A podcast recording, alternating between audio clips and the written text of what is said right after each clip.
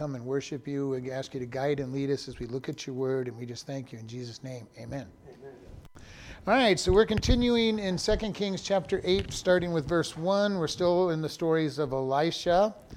And verse 1 Then spoke Elisha unto the woman whose, whose son he had restored to life, saying, Arise and go, you and your, your household, and sojourn wherever you can sojourn. For the Lord hath called a famine, and it shall also come upon the land for seven years.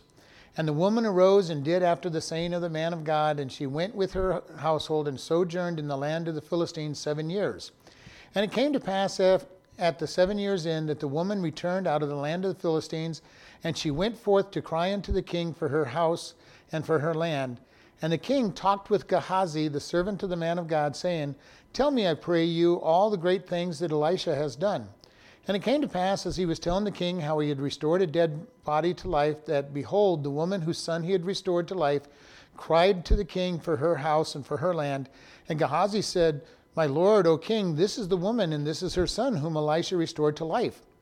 And when the king asked the woman, she told him, So the king appointed unto her a certain officer, saying, Restore all that was hers and all the fruits of the field since the day that she left the land, even until now.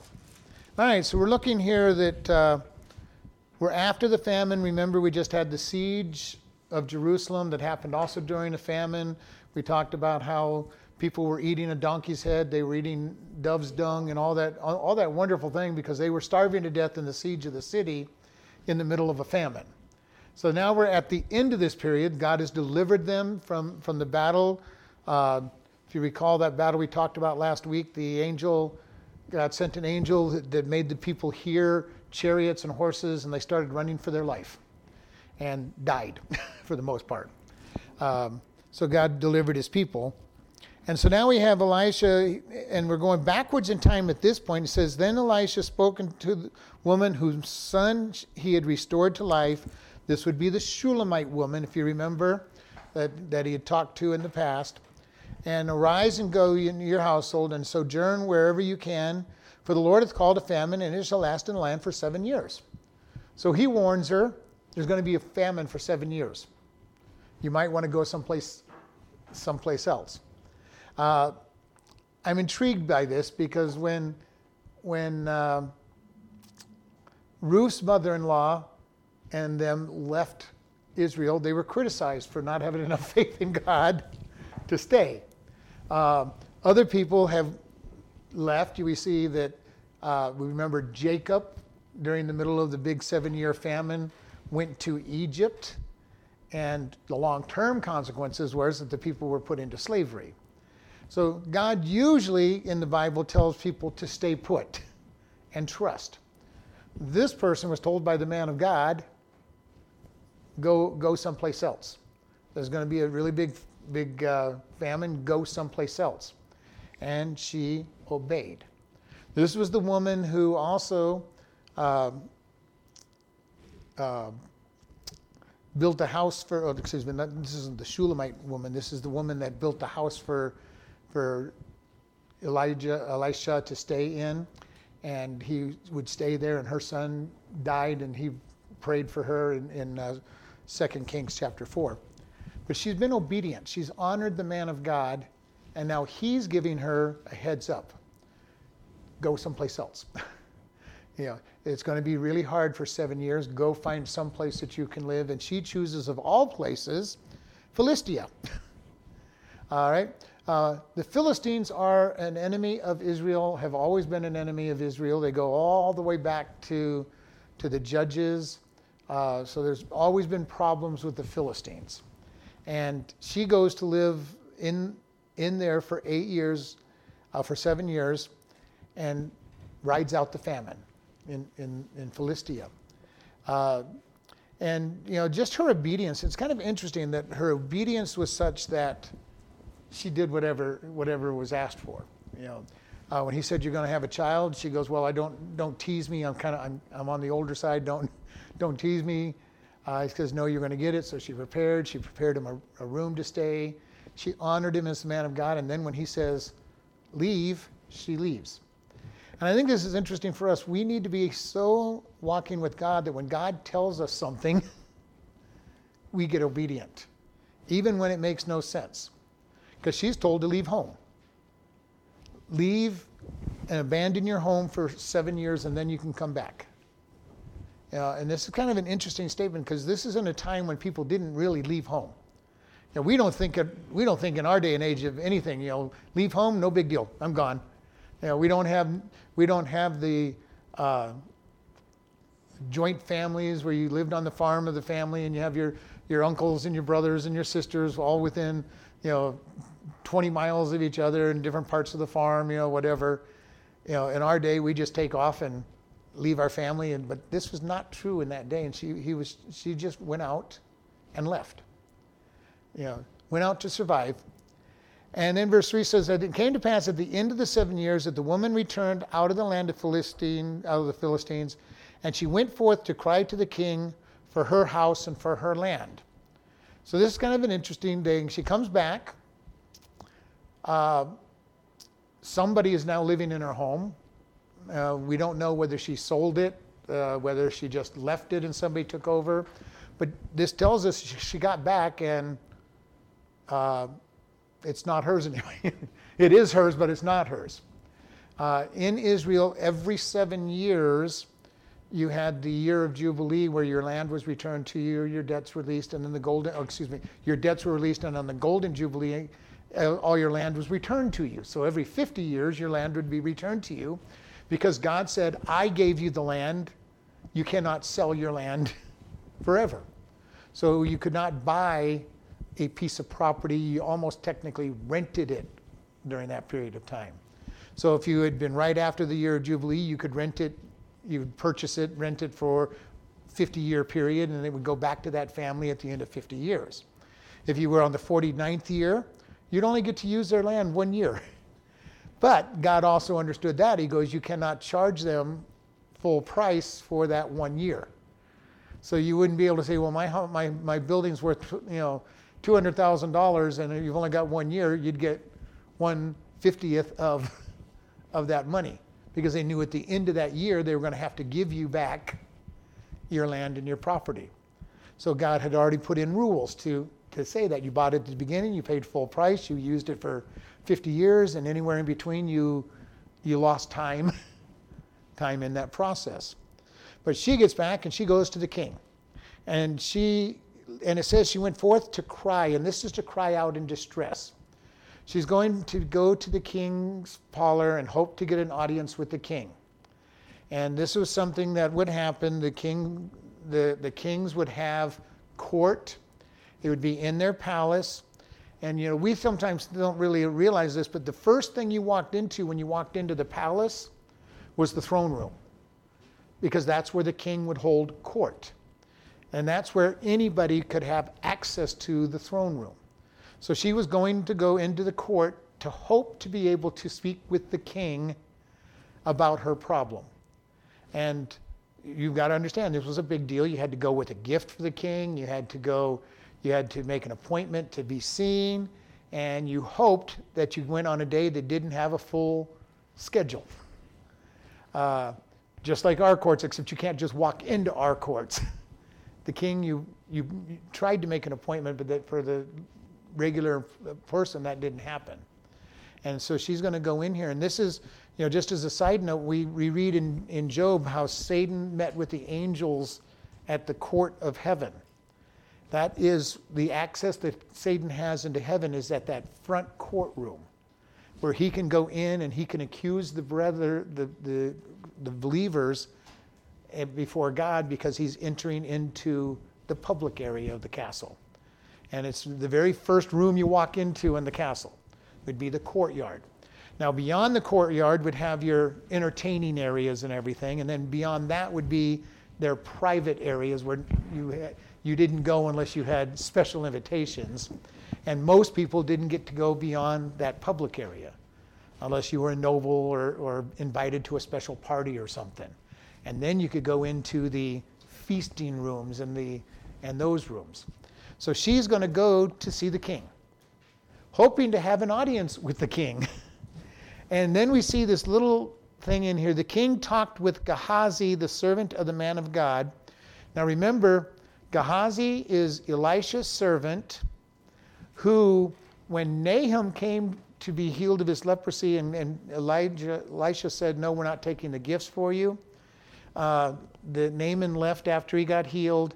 Gehazi decided that uh, Elisha was too easygoing on him, ran after Naaman and said, uh, We've got some visitors and we, and we need uh, a half a shekel of, of sil- uh, silver and, uh, and two, two raiments of garments.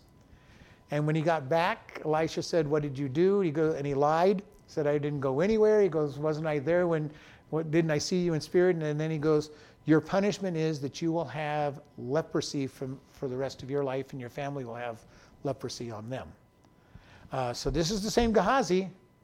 What's he doing in the king's palace? I have no idea. He's got he's a leper, uh, but he's giving he's answering the questions of the king, and, the, and they were talking about, and the king says, "Tell me of all the great things that Elisha was done. Now, this is kind of interesting that King Joram was trying to find out more about Elisha because he doesn't like Elisha. He worships other gods, and yet he's got Gehazi, a leper, to tell him all about the different things that his ex master has done. And so he's telling him all the great deeds, and then he starts telling him about how the king had restored a dead body. And he says, and, he, and he's talking about how this woman had had her son restored, and he looks up, and lo and behold, who does he see? The woman whose son has been healed, or resurrected, not not well technically healed, but uh, and he says that's her. yeah, can you imagine? She's coming in hoping to talk to the king about her issue, and she gets pointed out to the king to be talking about something totally different. Yeah. And this is something that we need to keep. God has so much more in store for us than we usually want.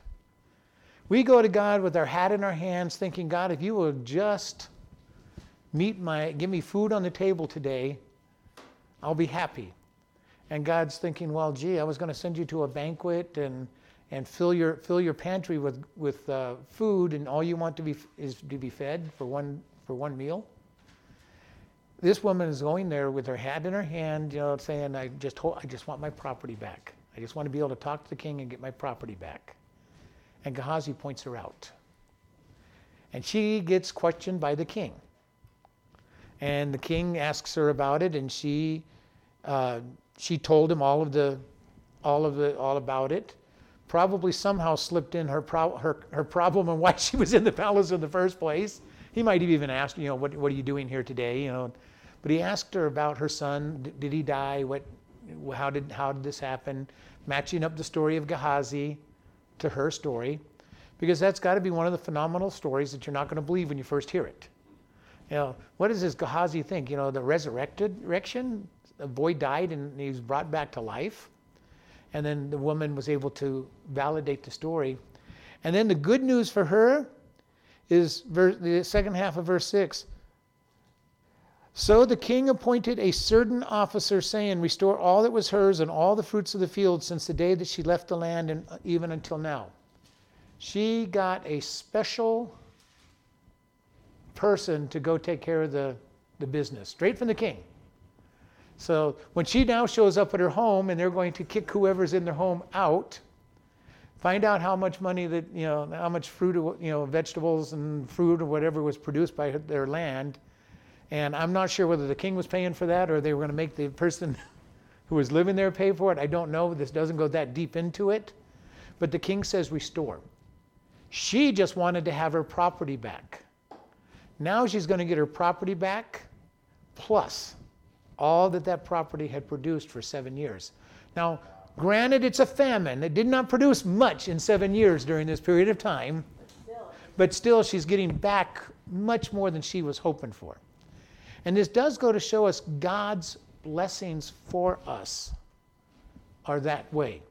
He wants to bless us with so much more than we ever think or, or anticipate. He promises to meet our needs. He wants to meet some of our wants. Does that mean He's going to give us everything we want? Absolutely not. But he says, He's a good father. He wants to bless us. And if He can bless us and, and we will keep remembering Him for who He is, and we will not get proud and arrogant about it and forget Him, He will give us all the blessings. Why do most Christians not get full blessings? Well, because most of us forget that God gave it to us. And we see that over and over. It's so easy. I've seen it in life, my life at various times. I've seen it in others' lives. They get blessed and start to forget God. Many times in my lifetime, I've seen people get really blessed. They get a nice job, a nice house, they get their three or four cars, they get their, their, their RV, they get their vacation home, they get their boat, they get their motorcycles, and the next thing you know, they're not coming to church anymore. And you go to say, well, what do you? Well, you know, I've been up at the vacation vacation lodge. I've been out on the water with my boat. You know, I'm just so I'm just so busy using using my toys. you know, and it's like, well, didn't God give you those toys? Well, yeah, I really believe He did. Then, and you're forgetting God. And the sad thing is, eventually, God takes the toys away. If we forget Him, He will take away our blessings. Now, if we stay honoring him, there is nothing wrong with being rich. Abraham, Job were some of the richest men that have ever been recorded in the Bible. Solomon was one of the was one of the richest in the in the world until he forgot God and God took it all away. There have been in our in our recent past people who have made millions of dollars, were millionaires, but they honored God by giving him 90% of all their business business income and they made they were millionaires. People like the founder of Caterpillar. He gave God 90% of his money. Uh, J.C. Penney, uh, Sears. All these guys were good Christian men that gave away more money than anybody could imagine and were still millionaires at the end of their life because of honoring God. And God says, Oh, you're honoring me and you're remembering me, blessing them, blessing their socks right off. You know, uh, this woman is going to get blessed well beyond anything she ever anticipated, just because of her obedience to God and seeking after Him. And so we see this process going on where God is wanting to do things. This is a quick little vignette, vignette about how she got blessed. You know, and, I, and I think about this sometimes as we look through the scriptures at people that just honored God and were obedient. Even when you look at somebody as simple as Esther, Esther was told to save her people, and she had to go stand before the king without being called and could have lost her life. And her statement was, If I perish, I perish. As she went into obedience to go see the king to save her people. And this is one of the things that happen. Are we ready to stand for God no matter what? And this gets to be a pretty tough, tough area sometimes. Sometimes it's a really big deal to stand for God we are getting into more and more dangerous times for Christians, and even in America, where it may become a place where we are taking our freedoms in hand for stand for God, maybe even to die you know, by standing for God. We need to decide today that we're going to stand for God no matter what. And that will start with small steps. Are we obedient in small things? If we cannot be obedient in something small, there is no way that we'll be obedient when it comes to something big. If somebody can't be obedient to God's word in, to, in day-to-day living and they want to tell me that they're going to die for Jesus, I'm going to go, I don't think so. You know, not unless God really changes you between now and that period of time. But you know, when somebody does not faithfully attend, attend church, does not faithfully read their Bible, does not faithfully, you know, give, give their tithes and offerings, then they tell me that they're going to be willing to give up their life for God. You know, it's like, no, don't think so. I've heard it many times. Well, if I just won the lottery, I'd make sure I gave God 10%. You're not giving God 10% now, so there is no way you're going to give him 10% of a, of a big check.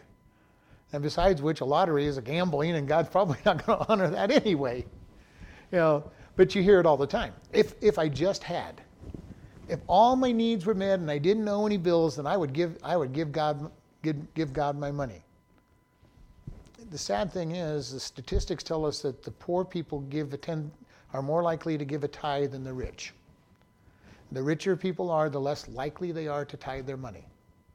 And I kind of understand that. Back when I was poor and my whole tithe for the month was like $400, it goes, what can you do with $400? Uh, Most of my tithes and offerings are well over that nowadays. In the, and definitely in a month period, they're way, way over that. And I can understand, you know, when, you know, you're looking at a tithe that's only about $100, $200. What do you do with $200? You give it to God and let God bless it. When your tithe is, you know, 1,500 or $2,000, it's like, uh, God, you know, I can do a lot of money with this. You know, I can do a lot with this money. Do you really, do you really need my money? And the answer is God does not need our money. But he's saying, do you trust me to give? And, you know, it's very important. People will go, oh, how much should you give? Well, if you listen to a lot of the older guys like Spurgeon and, and uh, Moody, they go, whatever, whatever you give has to be something that makes you trust God. So even if, there are people that could tithe with not a problem. Giving a tithe is not going to matter. They don't owe they don't owe money. They make enough money. They pay all their bills. Tithe is what God said about the Pharisees. They're just giving off the top. Who did He say gave the most money when Jesus was with the disciples at the uh, temple? Widow. The widow who gave two pennies. Two mites, two pennies. Not even not even a penny. Yeah, It- by, and it said that was her. That was all she had. You know, she gave everything. Wasn't much, as humanly speaking, but God says, she's trusting me. And I've told you all, she's one of the ones I want to find in heaven. I want to find the lady that gave the two pennies and see what happened when she went home. Yeah. Now, I want to know the rest of that story. Because I'm very sure she didn't go home and curl up and die of hunger and be kicked out of home. I am sure that God blessed her, and I really would like to know, I'd like to know the rest of that story. Because she trusted. The scribes and Pharisees, they put in lots of money, lots of lots of tithes and offering, but Jesus said it was out of their abundance. He goes, they gave they gave out of their abundance, they weren't even going to miss it. So our question is when we give, are we giving to God in something that says, God, I trust you to meet my needs? One of the hardest things to do when you're giving is to to give whatever you've told God you're going to give, even though it might mean that it's going to be hard to pay the pay the bills. Because then you have to trust God. And this is something that is very important obedience. Even in little areas, obedience is very powerful. All right, we continue here with another story. Uh, verse 7 And Elisha came to Damascus, and Ben Hadad, the king of Syria, was sick. And it was told him, saying, The man of God has come, come here. And the king said to Hazael, Take a present in your hand and go meet the man of God and inquire of the Lord by him, saying, Shall I recover of this disease? So Hazael went to meet him, and he took a present with him, even of every good thing of Damascus, forty camels burdened, and came and stood before him and said, Your son Benadad, king of Syria, has sent me to you, saying, Shall I recover of this disease? And Elisha said unto him, Go, say unto him, You may surely recover, howbeit the Lord has showed me that he shall surely die. And he settled his countenance steadfastly until he was ashamed. And Hazael said, Why weep you weep, my lord? And he answered, Because I know the evil that you will do to the children of Israel. Their strongholds will you set fi- will you set fire on uh, will you set on fire? And their young men will you slay with the sword, and will dash their children and, and rip their women with children. And Hazael said, But what is your servant, a dog, that he should do this great thing? And Elisha answered, The Lord has showed me that you shall be king over Syria. So he departed from Elisha and came to his master, who, who said to him, what, what says Elisha to you? And he answered, He told me that you would surely recover. And it came to pass on the morrow that he took a thick blanket, dipped it in water, and spread it upon his face, so that he died, and Hazael became king in his stead. So here we have Elisha leaving Israel and going to Syria and the capital of Syria, Damascus. And when he gets there, Benadad the king, this is the king that's already been attacking Israel, being, being a pain in the neck to Israel. He was the one that was, was uh, trying to take them. And he is sick and he hears Elisha's in town. Elisha, the man of God. Now, Benadad's also the one that had sent Naaman to Israel to be healed. So he knows firsthand that Elisha has power with God to do things. So he decides he wants to find out from the man of God, am I going to get healthy? Which means that he was pretty sick. You know, he, he thought he was sick, to, sick, sick enough to die. And so he calls his servant, Haziel, and he says, Take a present in your hand and go to the man of God and inquire of the Lord by him, saying, Shall I recover? Again, he knows the, he knows the routine. You go to see somebody important and you take a present. Now, most of this has been lost in our day and age. But in that day and age, you, you went to see the king, you took a present. You went to go see the elders, you took a present. You went to see the man of God, you took a present. Uh, you, you went to go to the, the temple of some any god, you took a present. It just was what you did. And so he says, Get a present. And it says, So Haziel went to meet him, and he took a present with him, even of every good thing of Damascus, 40 camels burdened and stood before him. Now, there's a lot of question. Did he take enough stuff to fill 40 camels? Or because he was in the Middle East, was he just doing being very showy? You know, putting one or two things on each of the 40 camels. Either way, it's a pretty big gift. All right.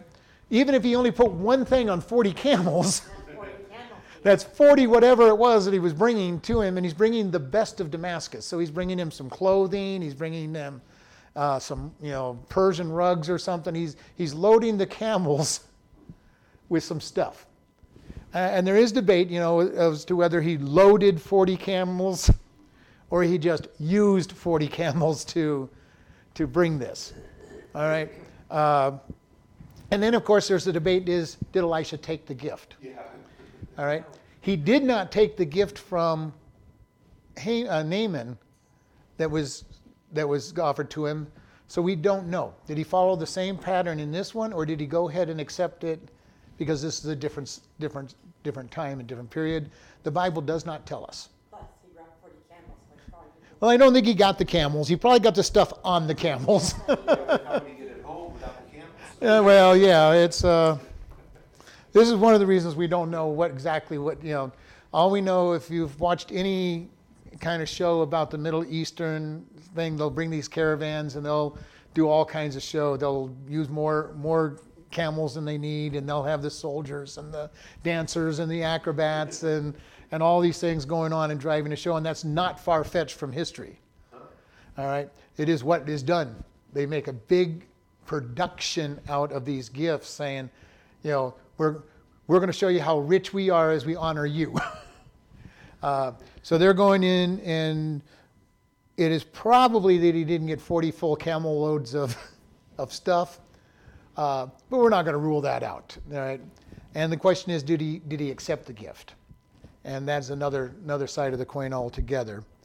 And so he sees Elisha, he's bringing all these in, and he says, I've been told by Benadad, the king who sent me, and he asks, Shall I recover?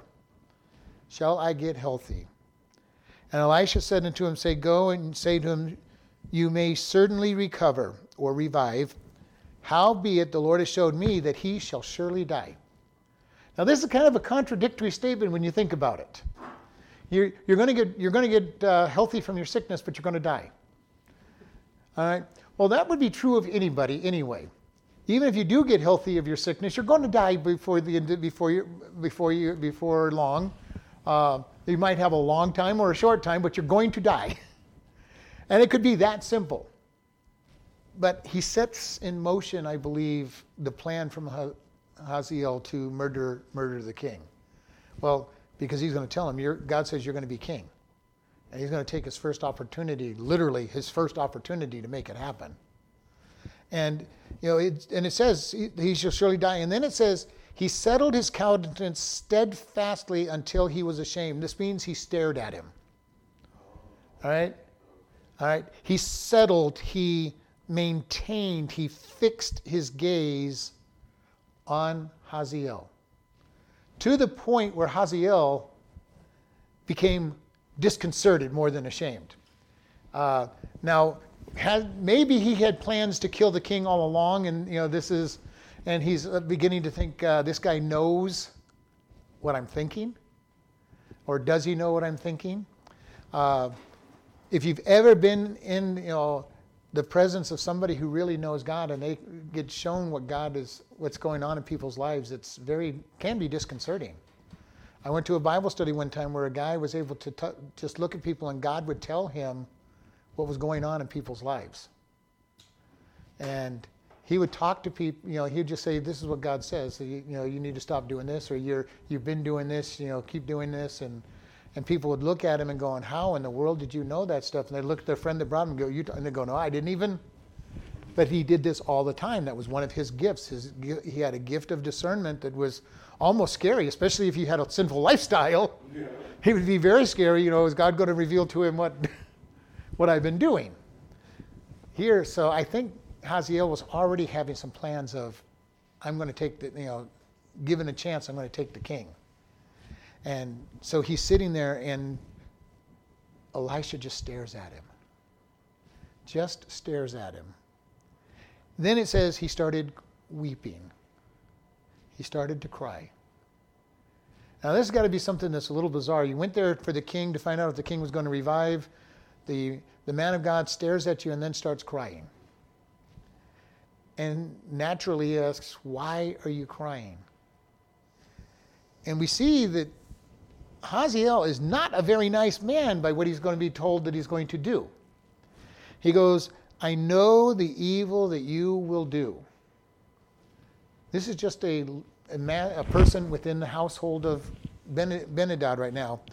He goes, You will burn the strong cities, the strongholds and cities of Israel. You will, the young men, young men will you slay by the sword. You will dash or cut up their children. You will rip open the women with child or cut them open. All right? He, this is not a nice guy. All right. The first two you could go, okay, he's just going to fight with them, and you know, you know, he's going to win battles. But now you look at him, and he says he's killing the kids, and and killing the pregnant women. Uh, not a nice guy. And Hazael says to him, you know, how can I do that? I'm just a I'm just a dog. I'm an insignificant person. I'm just a you know low-ranking person. You know, how could I do those great, you know, looks, look, those great things, this great thing. Okay. How am I leading to battle when I'm just a, a nobody? How am I destroying cities? How am I going to kill children and women? You know, uh, again, did he already have his plans to kill the king and, and, and revolt and he's still trying to play it off? You know, what makes you think this is going to happen? And Elisha just looked at him and says, God has shown me that you're going to be king. Very interesting statement. God has shown me that you're going to be king. And so he left, left Elisha, went back to the king, was asked, what did he say? He goes, you're going you're gonna get, you're gonna get better. you're going to get better. Didn't tell him the other half that he was going to die. Uh, the, the man of God says you're to get, you're going to get over your sickness. Then he goes out and he gets a great big blanket, carpet, uh, whatever you want to call it, a thick garment, it says. He wets it down and puts it over his face, basically strangles him. All right? Uh, and then he took over being king. And, and he reigned in, in Benadad's stead, uh, stead. Straight up murder. Now he's probably looking at it, well, if he was really strong enough, he could have gotten that thing off his, off his, uh, off his face. Who knows how he justified it. But, you know, if you've ever had a wet blanket on you, you know how heavy those things can get. And this, you know, this one was thrown over him so that his face was covered and, and probably done in the middle of the night uh, so that he really couldn't defend himself. And Hazael apparently has some, something to do with a personal, personal servant of his so that he had access to him because he's the one that gets to go in and out and talk to the king and, and deliver his messages. So here we see a murder. And one of the things you see also in this is Elisha gave the full message to the people, person from the Word of God, even though it was going to cause problems for Israel. God oftentimes will tell us to say or do something that might cause problems. And we need to be ready to obey. And we're living in an age where it's going to be hard to take Christian stance in the world. Because the world is trying to twist everything and make people that disagree with them, with them look bad. All right? We see this even in our political system right now. They're trying to have everybody look bad on one side, you know, that dared to say anything that wasn't the accepted belief. We as Christians are in that predicament quite often, where we hold God's word and people look at us and say, How can you believe that way? How can you you know, be so far behind the times. You need to evolve with the rest of us. You are, you are from the Stone Age if you believe that fornication is a sin. You believe adultery is a sin. You believe homosexuality is a sin. You are just way out of step with time. You've got to, you've got to get modern. You've got to, you've got to follow us. And if we don't obey and don't follow them, life is going to get more and more difficult for Christians. And we need to be ready. We need to be prepared to take a stand for God even if it causes us the loss of our freedom. And history says that it will. History says that we will lose our freedoms because the remnant is never accepted for the long period of time. And we see it if you look back into the days of Hitler, you saw the, the Jews being arrested, but you also saw Christians who stood up for the Jews and stood up for God that were arrested. We see it in the Muslim world where Christians are arrested and murdered all the time. It's coming. We need to prepare our hearts for what's coming. And I know I keep mentioning this a lot lately, but it is really true. We need to be ready because we're going to get to the place where if we're not looking at what's coming, we're going to be surprised by it. And if we're surprised by it, we're not going to we're not making our plans and I've said this over and over again the time to decide how you're going to react to something or whether you're going to reject some sin is not when you're in the middle of that sin. The time to decide whether you're going to uh, have uh, uh, sex outside of marriage is not when you're in the back seat of the car or in the, you know, uh, in the park or something. You know, is not the time to be deciding uh, what my purity standards are. You need to have your purity standards decided long before that event. We need to decide I will not turn away from God before I'm challenged to turn away from God. And even then, it will be difficult. Peter denied Jesus three times in the court, the court of the high priest. And the third time was to a young girl. And that he swore and cursed that he didn't know Jesus. You know, now, when, when, Paul, when, Paul, when Peter made that statement, I will not turn away from you, he meant it. In the Garden of Gethsemane, he drew a sword and was ready to fight the entire army that was coming to take Jesus away. And Jesus said, Put your sword away. He's ready to fight an army, and just less than an hour or two later, he's denying Jesus to children. You know, he meant it when he said, I'm going to follow Jesus. He meant it when he said, I won't deny you. But Jesus had said, You will. So he had no choice in the matter. He was going to deny Jesus, and Jesus knew that he would. But if we start with the wrong attitude, we haven't gotten ready to stand for him, we won't stand for him. And just to make even life more difficult, how many times have we not witnessed to somebody because there were other people around that might make fun of us, or we, it was the wrong, wrong place, or the wrong time, or we didn't want to make them mad, or we didn't want to upset the, the, the relationship that we had with that, that person? We do it all the time. So we need to make this decision that we are going to stand for God. Now, does that mean we go out and we purposely get ourselves into trouble? No, but it also means that when we're uh, asked point blank, you know, we stand for it. You know, when I'm at work, do I go around telling everybody that homosexuality and fornication is wrong? No, because most of them are doing it. And it's not necessarily my place. But if they ask me point blank, I'm telling them, yes, God says it's wrong. And it sometime may end up meaning that my job will be lost because of what I've been asked to do. But you know what? We've got to be ready to stand. Must. We don't go out and try to be a nuisance, don't try to be an irritant, but we also have to be honest with people. The last thing we want is when they stand at the white throne judgment for them to look over at us and say, You never told me.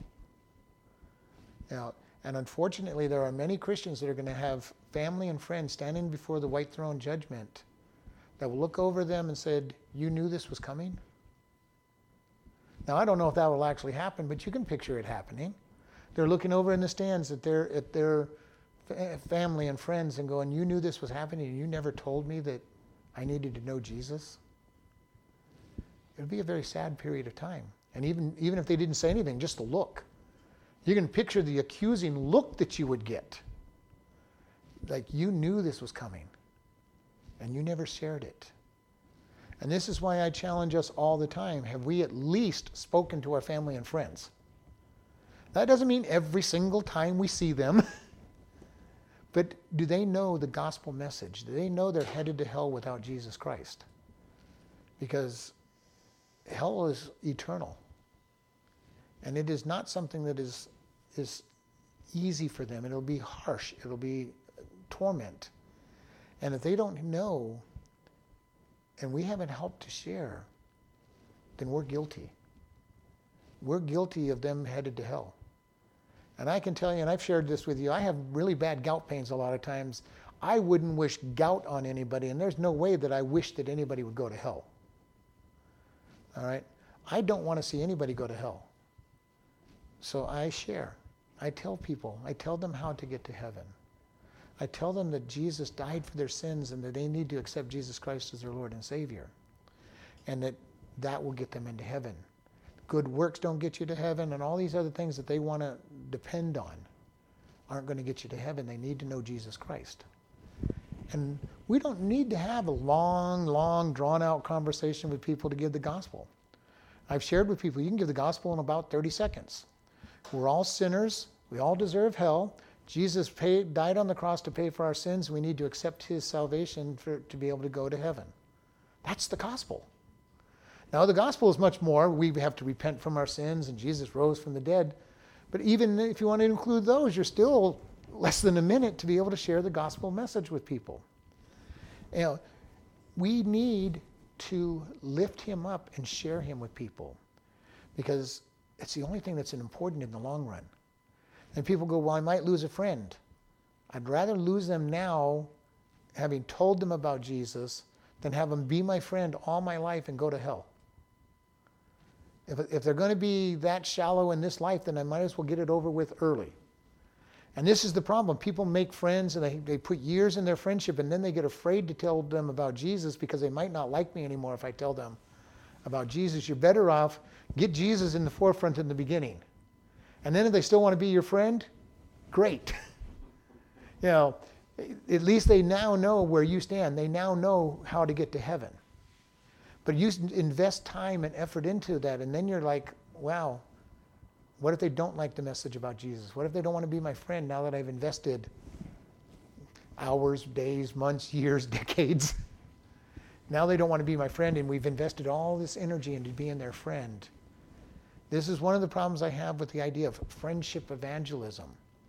Friendship evangelism has this idea that I make somebody so much of a friend and they get to see that I'm so godly that they'll eventually ask me about Jesus.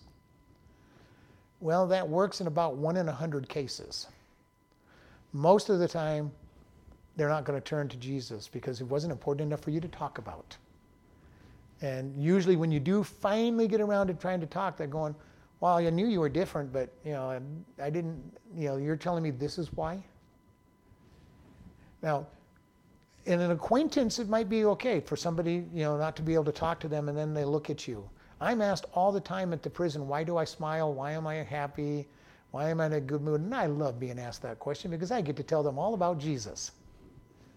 Uh, and if I sit in and talk with anybody, they're going to hear about Jesus because he's always in the forefront of my mind somewhere.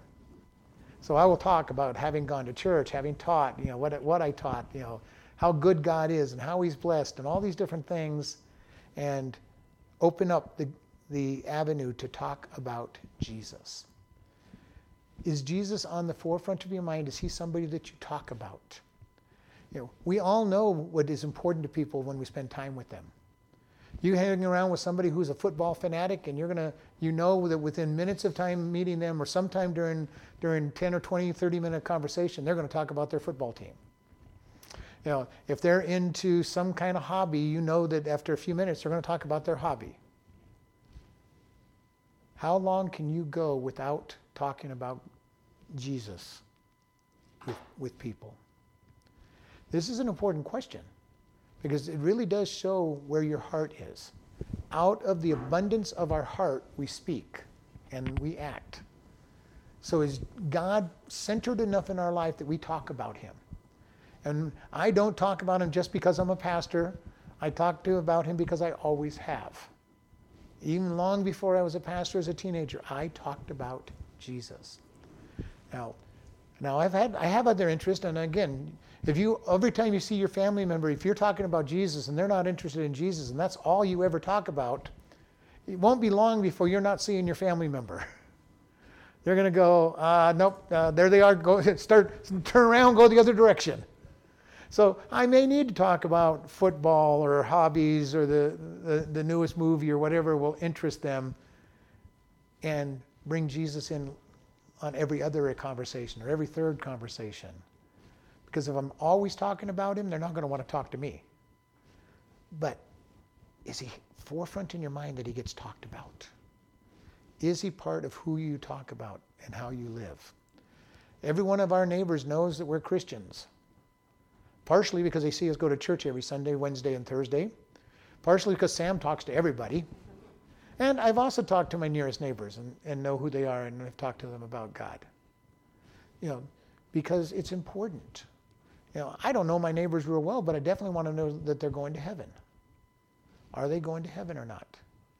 Because the last thing you want to do is live next to somebody for 15, 20 years and have them go to hell. Even if they don't become a friend. You know, they're just my neighbor. We need to be able to say, do we love people enough to say, hell is so bad, I don't want to see anybody go there. If we forget about the how bad hell is, we're not motivated to talk about Jesus. Because what are we saving people from? If we're not really thinking about that, it's a problem. Jesus talked about hell all the time. You know, because you have to be delivered for something, from something to want to be saved. And that's the whole process of this. If we're not being delivered for something, why get saved? Know, if I'm out if I'm out swimming and I'm swimming laps out in the in the lake and the lifeguard comes out and says I'm here to save you, I'm going to look at him like, "What's your problem? I'm not. I don't need. To, I don't need. I don't need to be saved." people need to understand that there's something that they need to be saved from. You know, some people will think, well, if I'm just good enough, God will accept me. Well, God's standard is perfection. That's not good enough. Well, if I just, you know, say enough prayers, go to go to church enough, God will take me. Nope.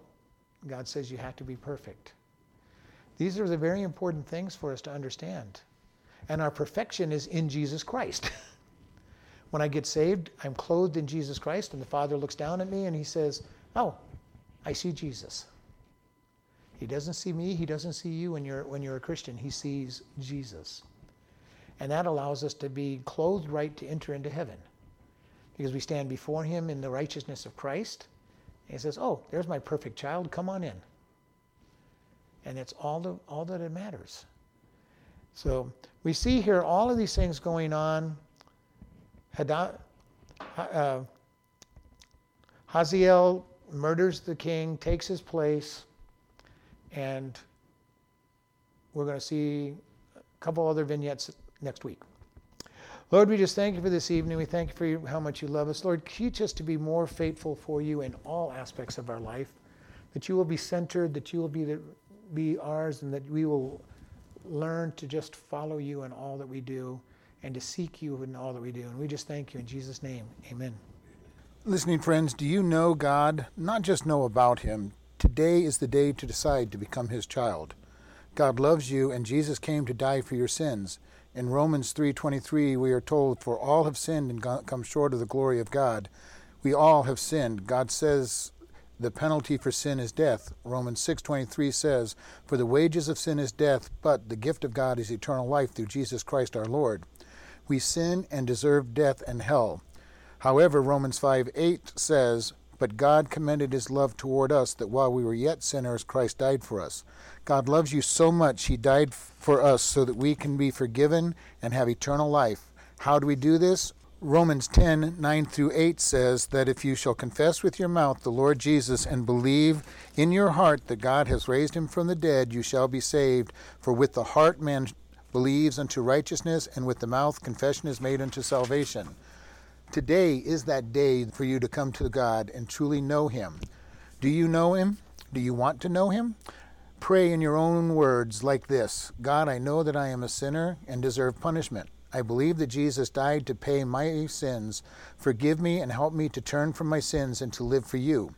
If you have asked this of God and truly believe you are God's child and part of, of His family, we encourage you to do these things. First, tell somebody that you are saved. Second, start reading the Bible each day. We recommend starting with Ephesians and then the Gospel of John. Find a good Bible teaching church. If this is your, your day of salvation, you can contact us and we will send you a booklet to get started on your new life and are available to help you with any questions you have about the Bible. You can contact us by email at office at chloridebaptistchurch.com or by mail at Chloride Baptist Church, P.O. Box 65, Chloride, Arizona 86431.